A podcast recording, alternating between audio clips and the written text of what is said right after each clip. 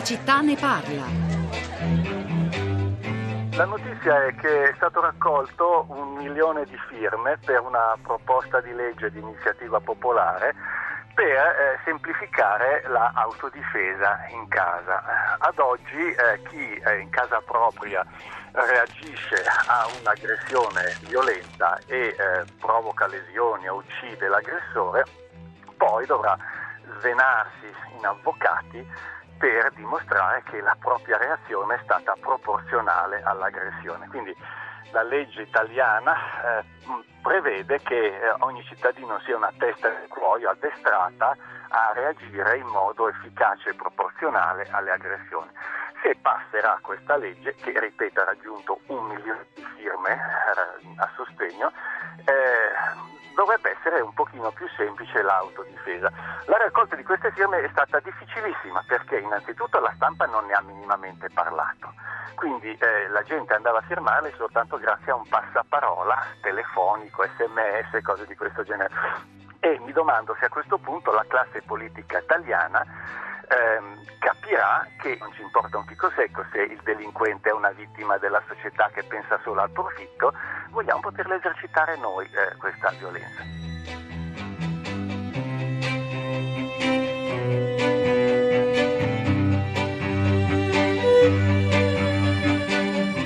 Sono le 10, 2 minuti, 10 secondi, una buona giornata da Pietro eh, del Soldà. Allora, questa è la telefonata da cui oggi prendiamo le mosse, la telefonata di un ascoltatore che riporta la nostra attenzione su qualcosa di grosso, che forse c'era sfuggito nella sua entità. Un'iniziativa di raccolta firme per che cosa? Affinché cambi la legge sulla autodifesa contro soprattutto la violazione di domicilio e furti in casa. Tante volte in questi anni le cronache hanno raccontato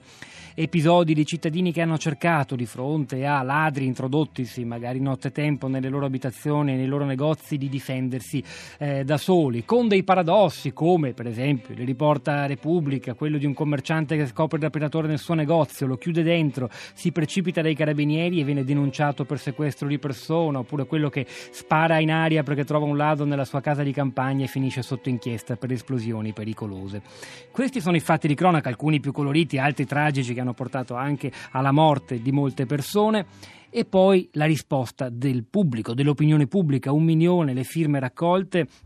e siamo mm, in realtà credo già collegati eh, al telefono con la persona che questa iniziativa l'ha proposta e l'ha promossa. Ignazio Messina, buongiorno e benvenuto.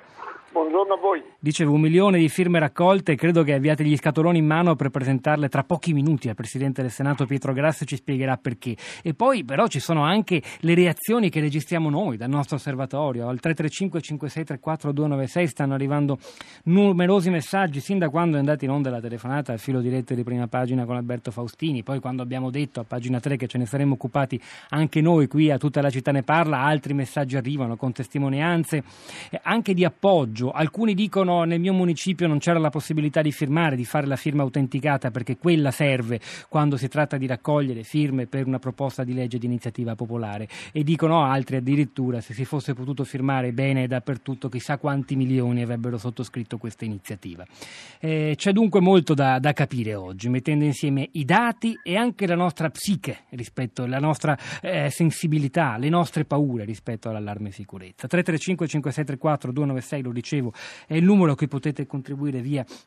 sms, poi noi siamo anche su internet con il nostro blog, la città di radio3.blog.rai.it dove stiamo già pubblicando alcuni materiali, schede, mappe molto preziose per orientarci nel mondo dei crimini, soprattutto nei crimini dentro le abitazioni degli italiani. Allora, Ignazio Messina chi è? È il segretario dell'Italia dei Valori, un partito che conosciamo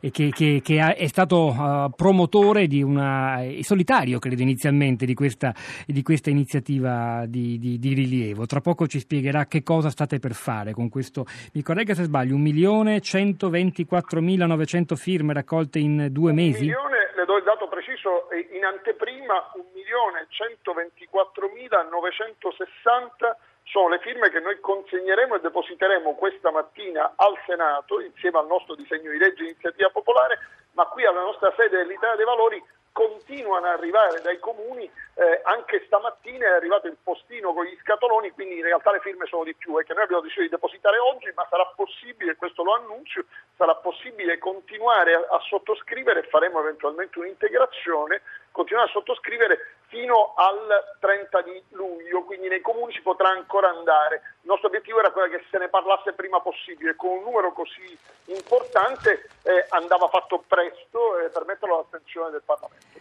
Messina, adesso le, da, le, chiederò subito di spiegarci i punti salienti di questa, di questa, proposta di legge, però mi lasci salutare anche un altro ospite che la sta, eh, la sta ascoltando e che ci aiuterà eh, ad orientarci nei dati, nei fatti, nei numeri. Marco Dugato, buongiorno, benvenuto. Buongiorno. Marco Dugato è un ricercatore di un osservatorio dell'Università Cattolica di Milano a cui più volte facciamo riferimento per capire davvero come stanno le cose, oltre la percezione oltre, diciamolo pure, le strumentalizzazioni politiche e propagandistiche che sull'emergenza sicurezza, se di emergenza si tratta, molto spesso si è, eh, si è, si è fatta. E Dugato tra gli, è tra l'altro è uno studioso di crimine, di crimini, di furti, è tra gli autori di un importantissimo, io credo comunque molto interessante, eh, rapporto di Transcrime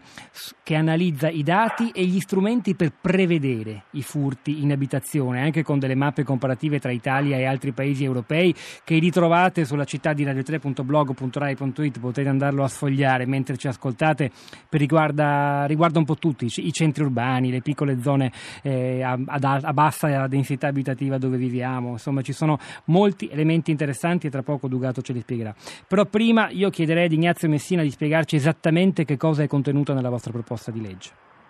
Sì, la nostra proposta di legge prevede tre, tre punti fondamentali che sintetizzo immediatamente. Primo, aumento della pena anziché uno o tre anni da due a sei anni, certezza della pena. Questo significa che il ladro, se viene arrestato al mattino, sei certo che la sera è ancora in carcere, non come capita che poi lo vedi passeggiare in piazza, magari salutando i poliziotti che lo hanno arrestato. Secondo, all'interno della propria abitazione o del proprio negozio ognuno si difende come vuole, senza il rischio di incorrere in eccesso colposo di legittima difesa, perché questo accade nel nostro paese, che spesso chi si difende eh, viene addirittura posto sotto inchiesta. Ora il tema della proporzionalità, qua parlo da avvocato a chi fa il ricercatore che ci sta ascoltando, io sono già in una situazione di subordinazione psicologica a casa, qualcuno entra, io sto dormendo, c'è mia moglie, i miei figli cosa faccio? Io dico no, aspetti un attimo, mi dica c'ha una pistola, un fucile, il suo coltello quanto è lunga la lama, così se aspetto un attimo vado in cucina e mi difendo. È chiaro che io mi difendo come posso, Cosa diversa, e questa noi non lo vogliamo, eh, non vogliamo pistoleri per le strade, significa che se il ladro invece ha rubato a casa mia e sta scappando, a inseguirlo sparando all'impazzata, chiamo le forze dell'ordine alle quali va dato anche eh, maggior forza e maggiori risorse. Terzo elemento, eh, mai risarcimento del danno al ladro, perché anche questo si è verificato nel nostro Paese che il ladro che durante il furto si è danneggiato, in alcuni casi purtroppo drammaticamente perché ci sono state anche delle morti eh, e quando una vita umana ovviamente è sacra per tutti e a chiunque appartenga, però come è accaduto a Padova nel caso del, di un tabaccaio che durante la rapina ha ucciso un rapinatore, è finito che il, ladro, che il rapinatore è stato risarcito, la famiglia del rapinatore, per 325 mila euro e il tabaccaio è finito pure in carcere. Allora, contro queste cose riteniamo che sia necessario modificare la legge ed è per questo che siamo ricorsi ai cittadini. Lei citava prima, aggiungo, eh, eh, qualcuno ha strumentalizzato, ed è vero, c'è stato forze politiche come la Lega hanno strumentalizzato parlando di legittima difesa ma senza mai risolverlo, pur avendo a disposizione il Ministro del, dell'Interno, Ministro, Ministro della Giustizia. Noi nel silenzio, perché in pochi se ne sono occupati, ma accanto ai cittadini, col passaparola, presentando sul territorio, abbiamo visto che si sono mobilitati e usciti da casa milioni di persone, a dimostrazione che la sicurezza è un fatto determinante e il Parlamento non può far finta eh, che il problema non esista.